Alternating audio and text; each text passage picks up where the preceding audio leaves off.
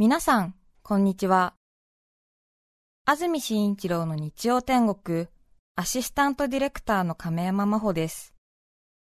日天のラジオクラウド、今日は662回目です。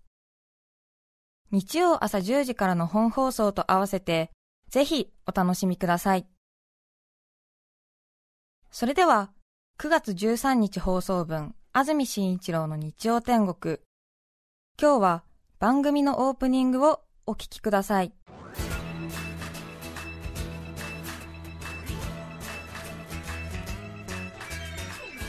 安住紳一郎の日曜天国。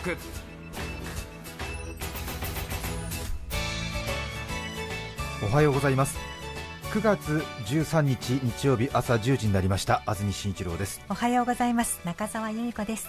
皆さんはどんな日曜日の朝をお迎えでしょうか？さてまずは電車の情報です。JR 埼京線は今朝始発前に新宿駅で発生したポイント故障の影響で現在も池袋と大崎駅間の上下線で運転を見合わせています。池袋と大崎間上下線で運転を見合わせています。運転再開は午前10時20分頃を見込んでいるということです。もう少しですね。この影響で埼京線と連絡している湘南新宿ライン相鉄線直通列車の一部列車に運休が出ています。利用される方はお気をつけください。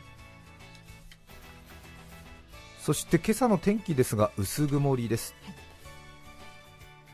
昨日も雨が降ってまして随分と気温落ち着いて過ごしやすかったんですけども今日は気温高くなります。最高気温は東京、横浜、千葉、水戸で31度。熊谷で32度前橋で29度の予想です。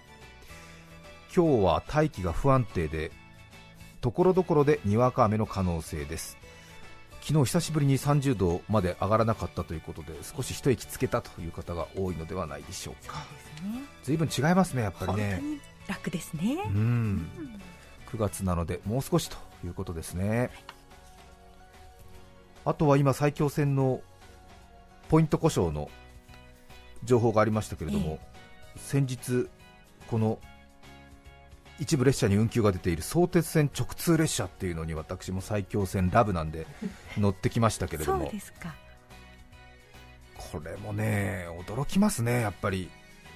すごいですよね、相鉄線って相模鉄道ですよね、横浜の二俣川の方から急に電車が分かれましてですね新しくできた。三沢の辺りに羽沢横浜国大駅っていうのが新しくできたんですが去年の11月ぐらいですか？そこに相鉄線が急に曲がってきてそしてこれまで使ってなかった貨物線とか武蔵野線なんかを上手に使って武蔵小杉の方に出てそして西大井から大崎の方に出て新宿まで相鉄の新しい車両でぐっ都内までつながってるんですよね。もうちんぷんかんぷんですよね。そうですね、えー、ないところに線が引かれた感じですよ。え。ー、あの相鉄の新しい車両で山手線の渋谷とか原宿の間を疾走する感じは、もうほとんど、なんていうんですかね、うーん懐かしのなんかこう、うん、なんだろう、南国の国がボブスレーに出たみたいな、ね、ジャマイカが。ジャマイカがボブスレーに出たみたいな感じの、すごい違和感。うん。いやですよね、えー、神奈川の皆さん、相鉄線への愛ありますでしょ、そうでしょう。で横浜でのね、駅の乗り換え大変で大変なことになってますけれどもね、その相鉄線が西谷の駅から急に左に曲がって武蔵小杉を目指し始めるって感じですよね。うん。で大井町の方に。でもうそこはねできてましたけどね、大井町の方出て、そして大崎にガチャンとぶつかるのかな。そのまま北上して。そうそう。新宿の方に。そうですそうです。だからもう埼京線は渋谷から南の方に行くともうあれですよね。もうほとんどこう枝毛みたいな感じでもう臨海の方には行くわ。もう相鉄の方には行くわで大変なことになってますでしょ。枝毛。いや本当ですよ。だってだから10年くらい前に日本離れて海外行って戻ってきた人で、埼京線と連絡している湘南新宿ライン相鉄線直通列車って言われたらもう新聞の完粉ですよこれ本当ですいやよね本当ですよ。日本にいてもちょっとわからないですもの。わかんないですよね、はいはいはい、びっくりするでしょ？うん。ん。ねえ。中央線と連絡している上毛電鉄はみたいな。え？どこでつながった？みたいな。どこでつながったんだよ？みたいな。そうですよね。そういうことでしょ？間空いてるはず間空いてるはずなのにさ。ねえ東急東横線と連絡している長野電鉄長野線は？みたいな。えー？みたいなどこでつながったの？っていう感じ。なりません？私びっくりしちゃったもう信じられない。ね。え？え千葉の人とか引いてます？興味ないですよね千葉の人ね。すかったと思いますさっきの例えで。いやいやいやうん。驚きよ？相鉄線と埼京線つながるんですから。びっくりする。だから海老名から来てるのかな？海老名から来て二俣川来て西谷から新しくできたこう線路に入ってくるのかな？そして羽沢横浜国大駅って新しくできた駅ができてそこから東海道の貨物線に乗るからだから海老名駅とかから出てる電車の行き先表示にうんうん。埼京線はほら川越まで行ってるからはい。川越駅みたいなのが出てんですよ。え？みたいなってればいけるの？乗ってればいけるのか？っていう感じでしょうね。びっくりしました。新しいあの濃い紺色の相鉄が力を入れて作ったっていうかっこいい高級感あふれる車両で乗ってても楽しかったですがトンネルがやっぱり多いんですけどもね。ああそうなんですね。うん。新しいうん。埼京線と直通の相鉄線相模鉄道線ですね。へすいません埼京線に対する興味が私深いものですから。ただね1時間に2本ぐらいしかなかったんで注意しないとなかなか大崎渋谷の方に連れてってくれないので。もしよかったら少しねええ。なかなか最近遠出できない状況なのでえ新しく埼京線と直通で相鉄線乗ってみてはいかがでしょうか。うえんいや驚いたな本当に。価値観って怖いね。勝手な思い込みがあるから。うん絶対横浜経由しないと北には上がれないだろうと思い込んでるでしょ？そうですね。えーショートカットするみたいな。何回も地図開いちゃったよね。どこ撮ってんのこれ？すごいよね。すごいよね。うん。でほらもともと貨物列車が通ってたところだからあそうなんね。なんとなく沿線の開発とかは住宅地の開発ができてないんではあはあ。そういう感じもなんか新しく開かれた荒野を荒野って言ったら住んでる人に迷惑 かかっちゃうけどなんかわかります？言ってる意味。ええなんちゅうの？うん、そうそうそう。通勤列車が通ってる沿線と貨物列車が通ってる沿線では違うもんね。そうでしょうね景色が、はいはい。そうですよね。倉庫とか。そうそうそう、ううん。ん、違うあらーと思って。でそんなねこうもう言っちゃうねそのだから貨物船が通ってる荒野をさ 相鉄線がさ進むわけじゃん。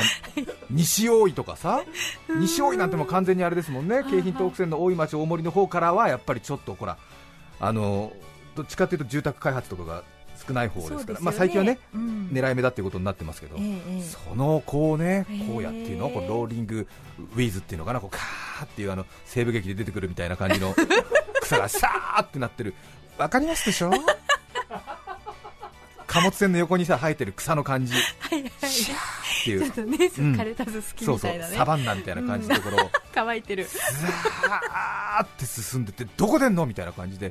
で武蔵小杉について武蔵小杉に着く感じもすごいじゃない？そうですね突然ね。突然ねタワーマンションがザザザザーンって出てきてさ。うん。でもあそこはもともとねこうん。う鉄道基地的なことでうん。貨物の車両基地なんかがたくさんあったところですけども。でああここに出たんだみたいな感じ からまた知らない鉄道をこう武蔵野線にあれこんなんで分かれてるのかしらみたいな感じの。武蔵野線かうん。でグギグギグギグって進んでてあらららみたいな感じの。うん。入れちゃいけないところに入れるみたいな感じでグググググって押し込んでここに出るのかみたいな。出ました！西大井みたいな。そしてなぜか大崎ってで私はもう山手線に入っているみたいな。スプリングハズカンみたいな、ね、感じね。もう来てると、春もう来たりみたいな。感じもう山手線に入っている。信じられないっていう感じからの 新宿での埼京線ホーム。えって感じ。初めて見る人やっぱりえって感じですよね。そうですうね、ん、驚くんだ。何故海老名行きって感じですよね いやしつこいけど何回も言いますよもう。新宿の駅のホームで海老名行きってあったらびっくりしません？わっってなりません？新湘南新宿ラインの存在もね結構驚きますけどえこっから？あそんな南の方まで行くんだ。みたいなねことありますけどもね。でした。長くなっちゃって。すいません。私に埼京線のニュース持たせるとこんな長くなっちゃうから。ね。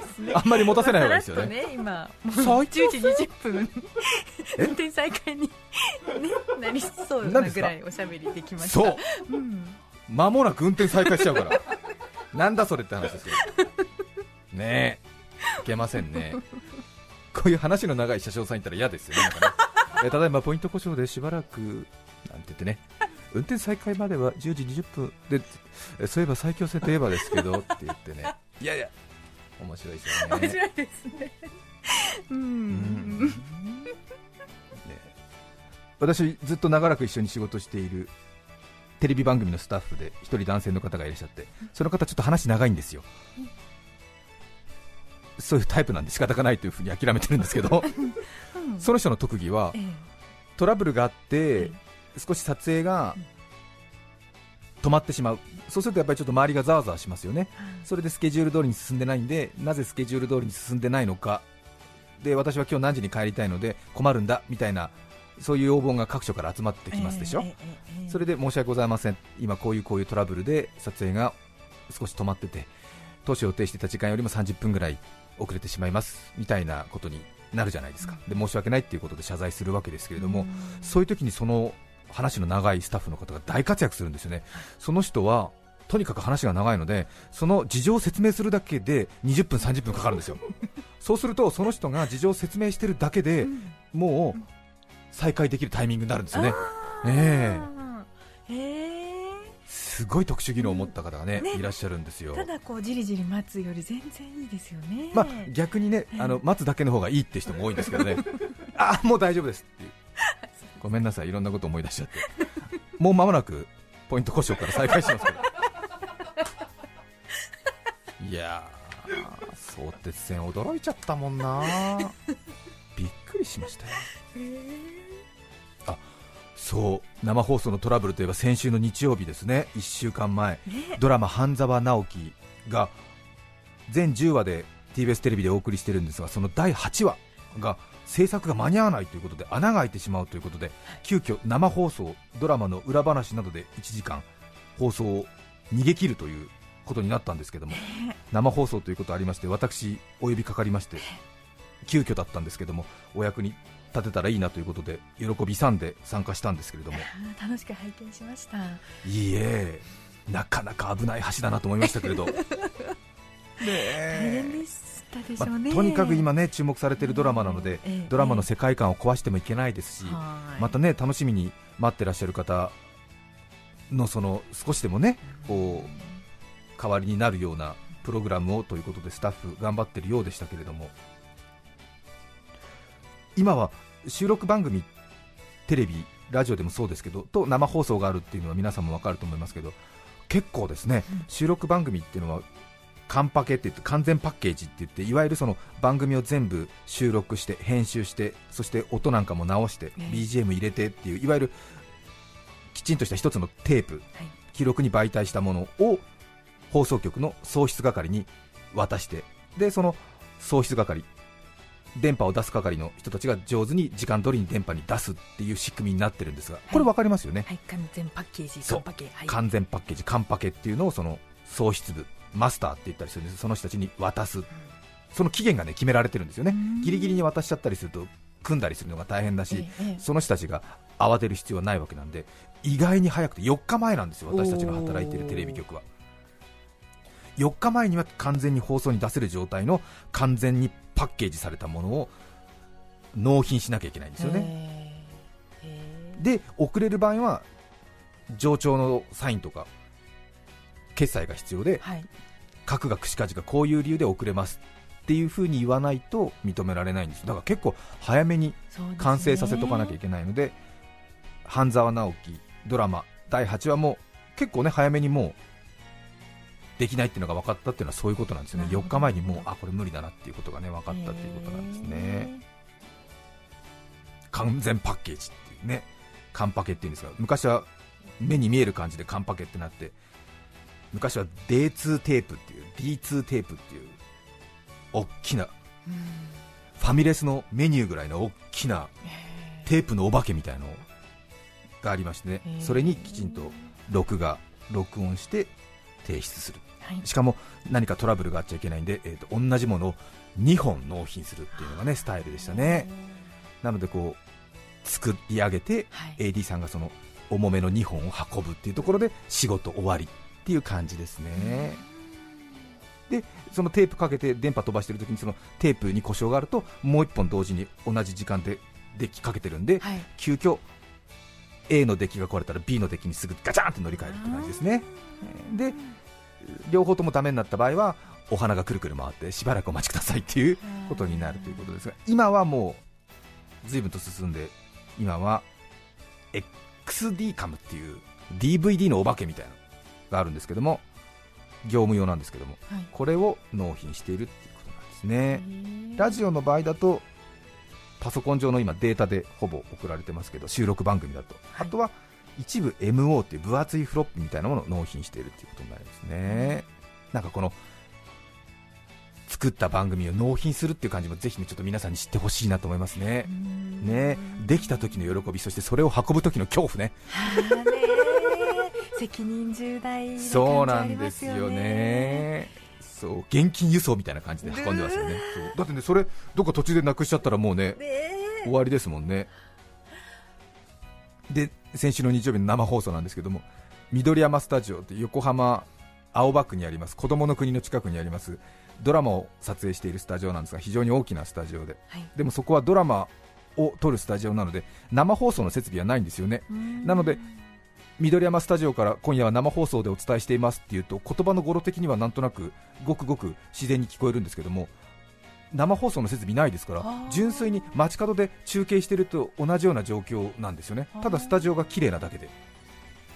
なので生放送で私呼ばれて生放送と収録番組ってちょっと流派が違うくらい仕事のやり方が違って、それでまず行ったらあれなんですよ。生放送の設備がないスタジオなので、はい、時計がないんですよね、それで時計ないと困るっていうところが始まってね、時計がないのは困るみたいな、体内時計でやるわけにいかないしみたいな、で好きなだけ喋って好きなところで終わっても困るでしょ、なんとなく始めますってわけにもいかないから、そうですねみたいなことになるわけじゃないですか、まあ、ちょっと極端ですけどね、そう。そしたらその普通の生放送のスタジオだときちんとした時計も時計祭りみたいな時計、ね、時計時計じゃないですか。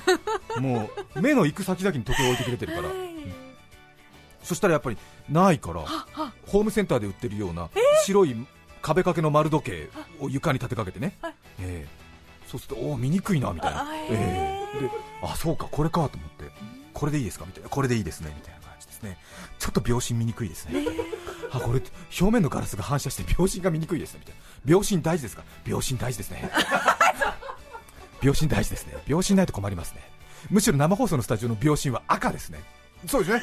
そうですね。秒針の方がもう分針とかねむしろあれだもんね。あの一番短い単身いらないくらいだよね、そうですね、うん、むしろ秒針ばかり。秒針ばかり見るよね、でえー、これこの秒針、これあれですか？私の位置から見えますかねって、えー、ちょっと見えませんね、ちょっと秒針赤く塗ってみます？みたいな、これ蓋外れますか、ガラスみたいな、あ外れますねみたいな、あじゃあちょっとあのビニールテープでそれ先端赤巻いてみます？みたいな、はい、ま、負けました、ちょっとやってみました、あちょっと秒針が重くなったから途中であの遅くなりますみたいな、だめですね、ビニールテープ剥がしてくださいみたいな、困りましたね。あちょっとメイクさんが持ってるあの黒いゴムをあの先端に巻いてみますかみたいな、あいいですね、それであのチラチラチラチラ猫じゃらしみたいになって分かりますねみたいな。ちょっとそれやってみますかみたいな。